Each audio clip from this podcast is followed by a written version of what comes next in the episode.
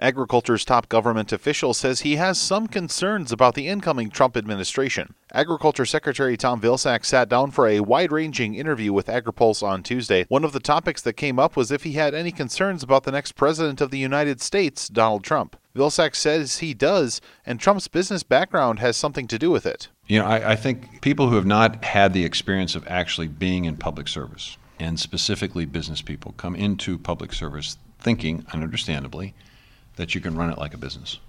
And the reality is you can't.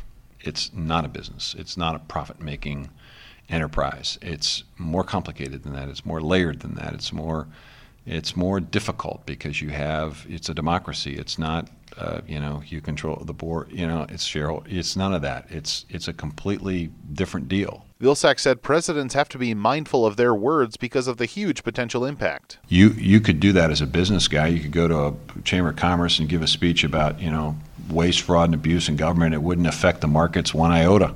You make that as a president-elect, and four billion dollars of equity goes poof. You have to be really careful.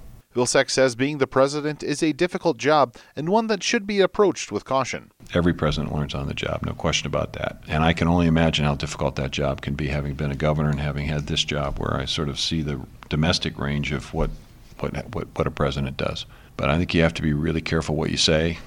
I think you have to be measured in what you have to, what you say, because people are listening and people react to it, uh, and people in faraway places react to it. So I want to give uh, the new administration the benefit of the doubt, but I am concerned.